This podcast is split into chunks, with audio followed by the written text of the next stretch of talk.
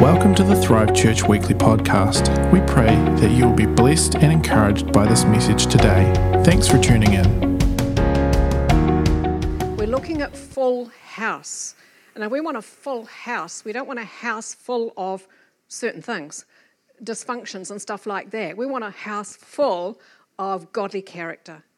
And uh, we have an amazing part, each of us, to play in that.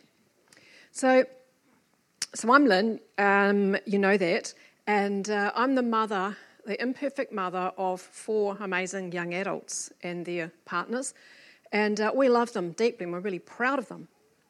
I'm also an imperfect mother of eight and three quarter grandchildren, beautiful, unique grandchildren. We love them a whole lot and they give us a lot of joy. Did I say I was an imperfect wife? No, we'll skip that bit. We'll skip that bit. And, uh, but before I was any of that, I was the daughter of imperfect parents. And your story's very similar. You're the son or daughter of imperfect parents as well, of imperfect parents, of their imperfect parents, of their imperfect parents, all the way back to Adam and Eve. And they had a perfect father and a perfect environment, and they still messed up. But the great thing is that God has made arrangements for our imperfections. You know, before I was that imperfect daughter of imperfect parents, I was a dream creation in the heart of God. I was the spirit that He was shaping and creating and fashioning. And, and He was writing in His book, this is in Psalms, writing in His book the things that how he would shape me through stuff that happened. And he was writing about the legacy I would leave for my family and in this world, kingdom impact. And he knew back then that he needed a bit of a plan in place, a help plan. And he had ready back then that gift of forgiveness and that cloak of perfect righteousness, already to cover my stuff ups, all ready to take care of the things that he knew inevitably would mar my life and my being. Things of stuff done to me and things that I would do or choose. And his healing grace was ready back then. You see, he knew that wounding in sin, especially in my childhood years, would need help. And so he's already made provision for me to rise above that. He's already made provision for you to rise above whatever that was for you in your life. And we need to be so aware of that as we think about some of these things today. You see, wounds and scars are not an excuse to perpetuate brokenness. You can't say, well, just, this is what happens in my family and that's the way we do it. No, we're in a different family. There's been a lot in the news this week on well-being in New Zealand. Last um, Sunday, in the Herald, it, the headline was "Government will spend 320 million to break the cycle of family and sexual violence." It went on to say that every year, almost a million New Zealanders 1 million are affected by family and sexual violence, including 300,000 children. And Jacinda said, This is something I know New Zealand is ashamed of, and so we should be. Then on Tuesday, statistics came out that 3,353 children in New Zealand were on antidepressants last year. And the Canterbury was one of the top three DHBs in there. Also on Tuesday, new research was released that indicates that early drinking around age 14 leads to teenagers being three times more likely to be alcohol dependent as adults. So think about it if you're thinking, well, we're just going to teach our teen a little bit. And then this morning, I put, looked at Herald again. Gang wars, shooting the worst in 60 years. This is in Otara, particularly. And the college principal said this saturating the area with police is not the long term solution. It's those sorts of things that are sticking plasters. And I think when we're talking about countering violence, but we've got armed police, it's a bit of a contradiction. He said it's about long term solutions. And until we actually start addressing the root cause of what's happening, we're not going to get anywhere. I thought, wise man. And I appreciate the 320 million that the government is going to use for education and uh, support and programs and all that kind of thing. But unless they get to the root, it's $320 million of sticking plasters. And that's a lot of money to spend on sticking plasters. But we do want to see this cycle of abuse and all this other stuff broken. They've done studies now and identified these ACEs, adverse childhood experiences. And I won't list them off, and I haven't put all the negative stuff on there because I don't want you to take that away. I don't want that to be your visual takeaway. But these um, factors, and there's about 12 of them or more, and then they've looked on various studies on what's going, the outcomes out of these. And one of these studies shows that children who have four or more of these ACEs are 12 times more likely to attempt suicide, seven times more likely to have an addiction, 32 more times likely to be labelled with a cognitive or behavioural problem such as ADHD. So we know all this stuff. What are we going to do about it? Just take a look at this little YouTube clip for a minute. It's incredible, isn't it? But when we hear about cycles of abuse, I know he wants to do it again, um, cycles of this stuff happening, it's actually more than a cycle. It's that. It's that kind of domino effect that something you could lay down with tweezers would end up having an effect as high as the Empire State Building. But you see, we can turn that around and we can create positive domino effects. I was thinking about stories in the Bible, particularly in the New Testament, around family. And I thought, actually, I couldn't see any illustrations really of, of family in there. There's Jesus' family we know a little bit about. But then I realized that there's one overarching story that's in the New Testament, not recorded in the Old, but was told by rabbis many years before Jesus retold it. And this story was told to accentuate the love of Father God. So everybody would know throughout Israel what Father God was really like. And it's a story of the loving Father. But in 1700 AD, they changed the name to the story of the prodigal son. So you probably know it with the emphasis on the son. But the story was told to emphasize the father. And you think about this father and uh, most of you will know the story. If you don't, you can read it in Luke 15. And his father had two sons, and the younger son got a bit tired of being around home, and he asked if he could have his inheritance. Now, back then, it's like saying, I wish you were dead, I want your money. And so it was a horrible thing to do. But anyway, the father didn't hold back. But see, this father, he didn't go rescuing the son. He actually let him go, gave him some money, let him go, knowing and trusting that that boy's decisions and circumstances and choices and the things that would happen would eventually humble him and he would come back. Neither did he bend into the older son's little tantrum. And uh, he just called him up to be who he was supposed to be as well. You see, both those boys had elements of an orphan spirit. They didn't comprehend the love of this incredible father that they had. The younger son definitely came to appreciate it. Let's hope the older one did. Because the father welcomed him back in. And even though he'd wasted inheritance, he was actually allowed to live out more of that inheritance again. And, you know, that story is a story of our Heavenly Father and His attitude toward us. And you know, there are times that we mess up. You see, before we were born into this imperfect earthly family line, and we sang about this this morning, actually, that new song, it's really awesome.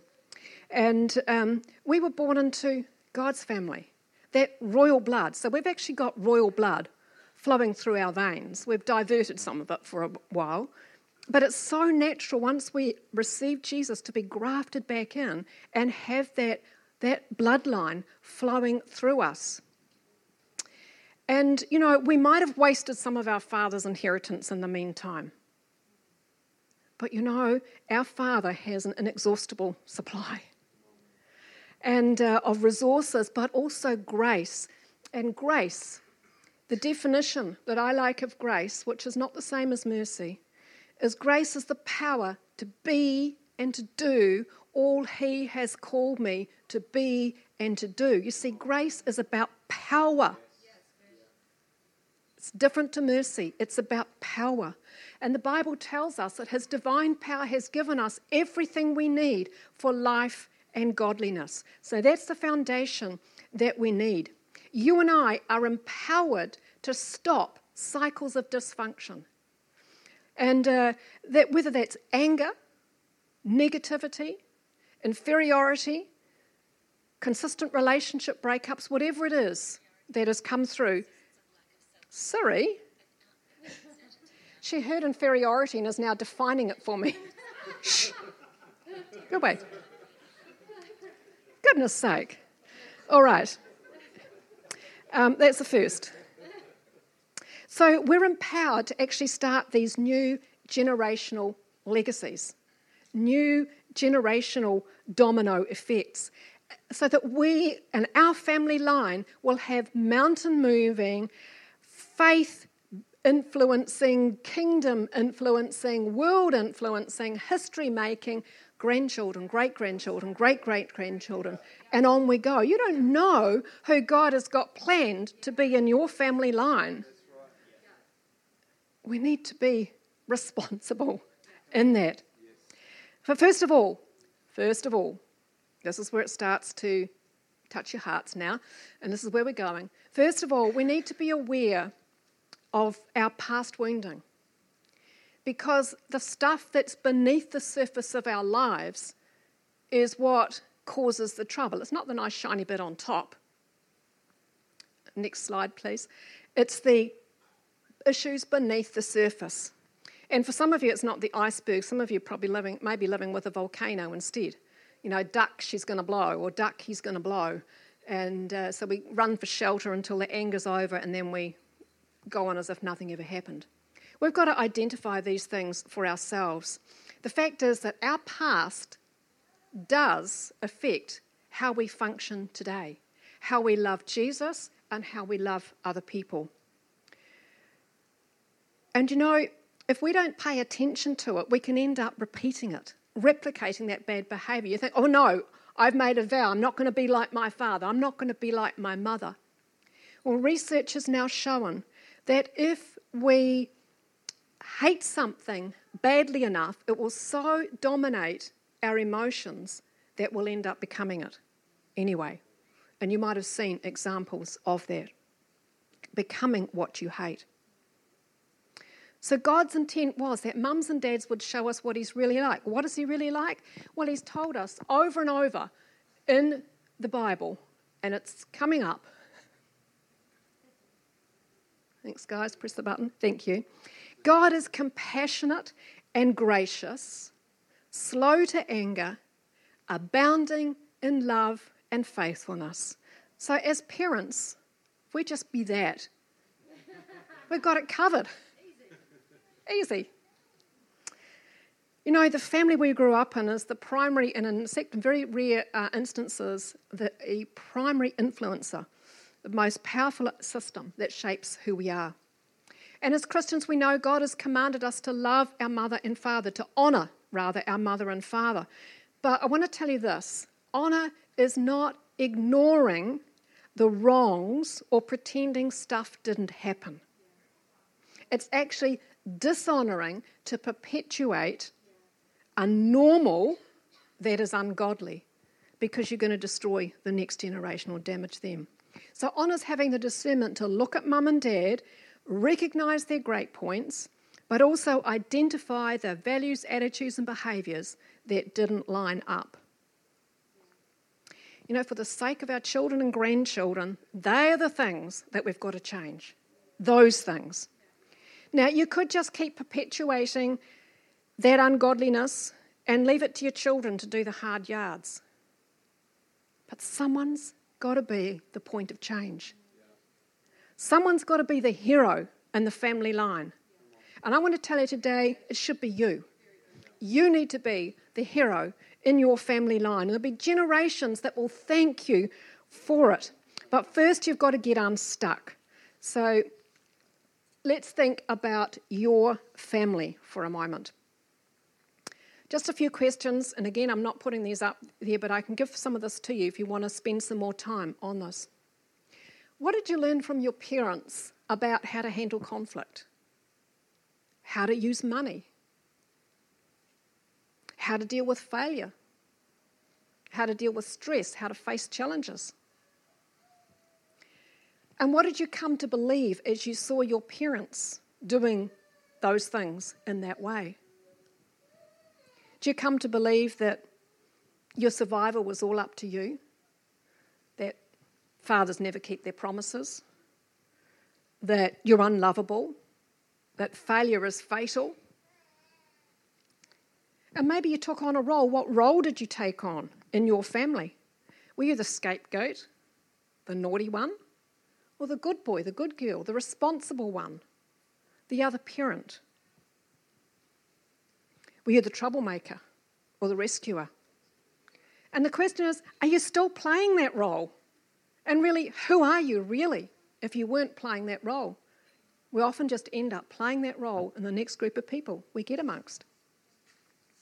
And then, how did you learn to cope with pain? Did you flee? Flee inwardly by addictions, something to numb the pain, by fantasy, by controlling the environment around you? Or did you fight, aggressive?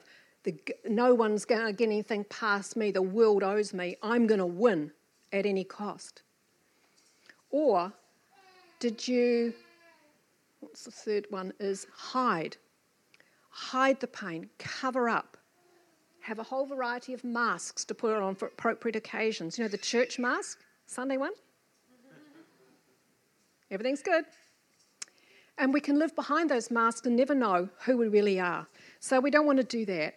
All those are survival kits. And survival kits are really helpful when we're kids. But as adults, they hinder us. They um, stop us from going into the full freedom that God has for us. So we need to get to the roots of where we've got stuck, where our family line might have got stuck. And so we're going to look at some roots. First of all, just talking about father wounds. And as we talk about father wounds, um, one of the things, and they're just ways that father misrepresents Father God, okay? And uh, in amongst that, we have this um, thing of the masculine. And the masculine is a continuum. And there is a ditch on both ends, if you like, of this.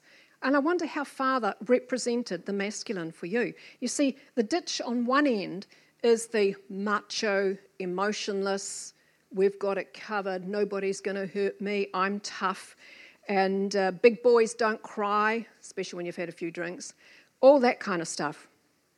And then over on the other side, we've got this weak, passive man who's abdicated his role, his responsibilities. Don't fall in the ditch. Some of you might have grown up with one of those models.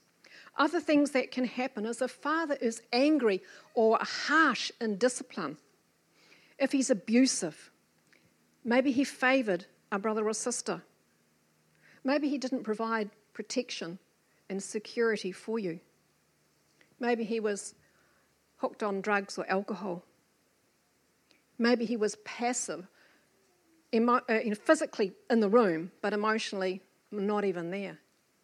Or maybe he had a job that took him away from home a whole lot and you didn't get to see him a whole lot. Maybe he was unreliable, a promise breaker. And so we get these effects on the child, like the child becomes insecure and lacks that sense of identity and confidence. They don't really know who they are can have all kinds of fears and trust issues. and at the same time, this hunger for the masculine, or actually despising the masculine. That's what it looks like to be a man, I don't want to be like that, which is a problem if you're a boy. Maybe indecisive, feeling like a failure, things like that. There was a boy um, who says, When I was at the park with my father, he would throw the ball as hard as he could. And if I failed to make contact with the bat, he would scream at me. Upon further failure, he would spout, You big sissy, don't be afraid of the ball. I would then begin to cry, and my father would stop and slap me. He would comment that only sissies cry. He would say it in such a way that I would feel physically stabbed in the gut. His verbal and emotional abuse misnamed me for years. So, at the slightest hint of failure, those words would come back and reinforce my belief in myself as a failure. I was unable to complete things. I was fearful of failing. And I was proving my father to be right in his assessment of me. Broken and wounded, I tried for years to soothe my wounds by performing for others, including God. And that's a story that's repeated many times over in different versions. You see, all that we see of our Father, we end up projecting onto God, Father God. And so some of us wouldn't want to be close to that kind of guy. I mean, what mood's he going to be in today? What is Father meant to do? I want you to see the positive. Father's main role is to affirm and empower. So, dads in the room, if ever you want to know what am I supposed to do? Affirm and empower over and over and over. But really, I want you to take your parent hat off at the moment. I want you to have the child hat on so that this sinks in. Father is to uh, call out and affirm our identity, to equip us to face life's challenges, to communicate, you can do it, and to provide, protect. The true masculine I talked about the false before and the ditches, but the true masculine is simple, initiating, prevailing in the face of adversity, speaking and standing up for truth. That's a big one, guys, and bringing order. So we're going to pause for a moment from talking, and uh, can you all stand? We're just going to do a little bit of ministry with everybody. You're all on the altar call right now, okay? Fold you, didn't I? You're all on the altar call. And we're just going to allow Holy Spirit to minister to us. So I'm going to pray this prayer and you're going to repeat it after me. So we're going to go a bit longer than um, 30 minutes with the speaking today because we've added in the altar call as part of this. Is that okay? Yes. All right. So you repeat after me Father God, I need you. There are ways I don't see you clearly lies I believe about what you are like. Sometimes I've ignored or rejected your love. I want to live fully as your child, not as an orphan.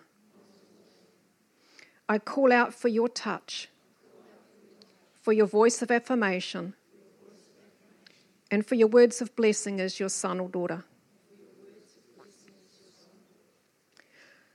I give you all the ways I've been wounded by my Father, be that real or perceived. I choose to forgive my Father for this wounding.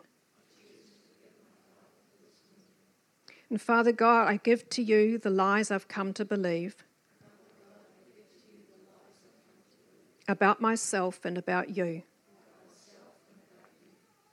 In every place of wounding, I need to hear your voice of love, bringing me freedom. I deeply need the affirmation of a father. I repent of and renounce the sinful ways I've looked for male affirmation. I break partnership with any demonic spirits I have unwittingly given a place in my life. Father, I give you my shame and in exchange I receive your gift of no condemnation. Empower me by your Spirit to strengthen my will, to choose your ways, to walk in your authority. Please show me how you're different from my earthly father. Cleanse my mind and heart from bad images of father and men. Give me new images of you as my loving Father, kind and strong, protecting and empowering, and affirming me. Set me free to know the good of the masculine. I'm just going to pause and ask God this question Father God, what do you want me to know right now?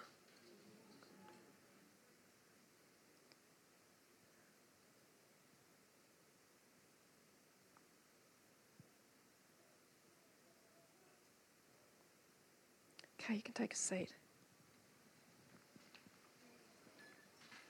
I trust you got a take home from Father God in that. Let's talk about mother. Mother wound. And again, we have this um, spectrum of continuum of feminine, what we call the feminine.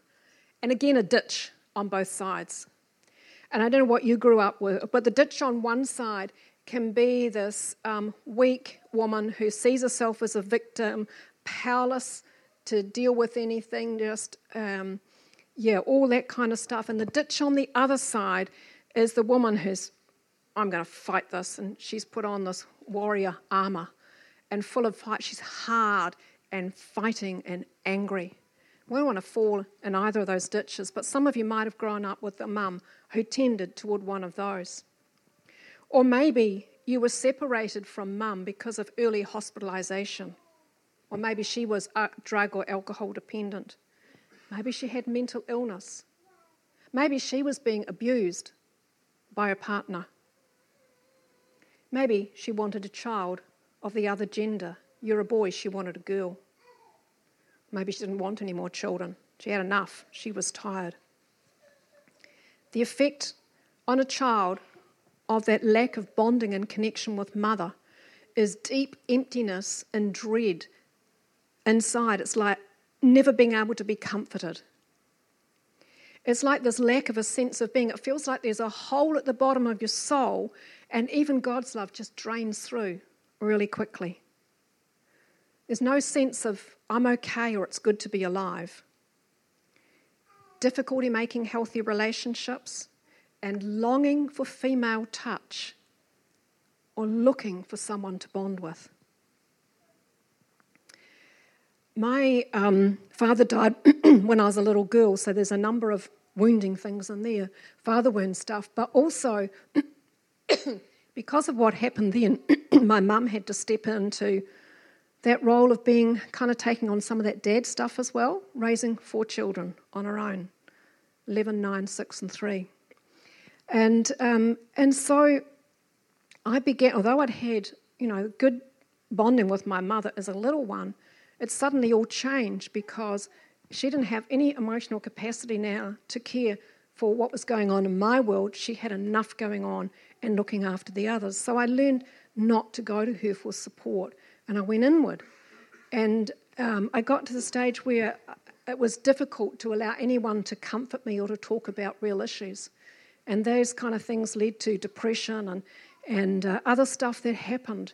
So, you know, she did the best she absolutely could with what she had. and people can only do so much. But the whole thing of modeling how to process emotions in a healthy way just wasn't there. So that's been a big learning curve for me. So, mother's role is to nurture the child's soul into life. And they say that the newborn baby's eye focus is just a distance between a child baby being nursed there and mother's eyes. And mother communicates to that baby that it's a good place to be, that she wants it, that she, this child is loved, and calls that soul to life. Really huge. And then to continue to comfort and to build that foundation of love and security. And the true feminine establishes meaningful relationships, is nurturing, receptive, responsive, intuitive, and discerning. All those good things. And I just say in here that Father God is both contains masculine and feminine. Otherwise, how could he say, let's make man in our image, male and female? He made them. And so we all have um, bits of masculine and feminine in there. And that's okay. That's absolutely fine. But we're obviously more one, uh, biologically one or the other, and more one or the other in terms of um, this as well. So you're on the altar call again. Now you know what to do. You want to stand up? I'll just get Deb up on the keys. So let's pray. You know, the goal of today is to get you healed up so that you can establish greater freedom for your family, for your relationships. So, Holy Spirit, I invite you into my earliest years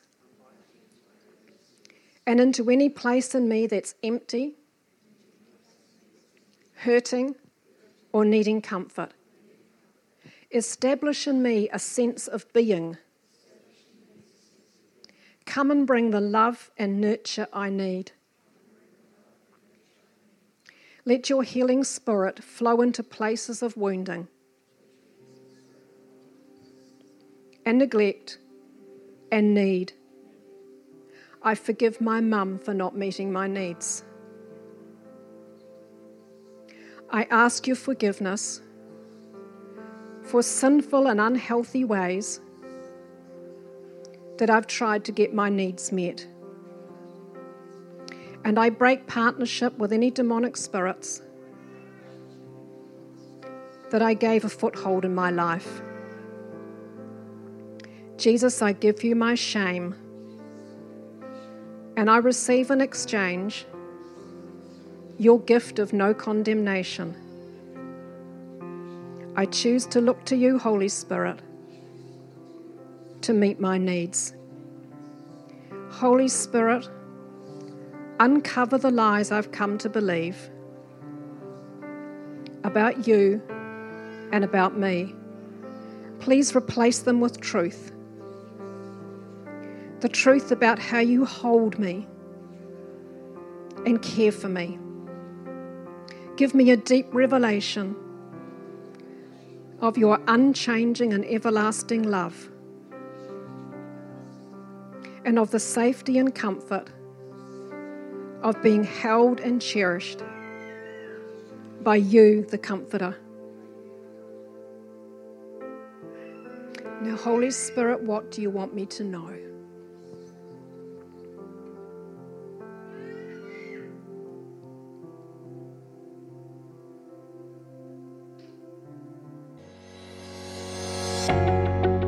Thanks again for tuning in to the Thrive Church weekly podcast. Stay up to date with everything that is happening by following us on social media.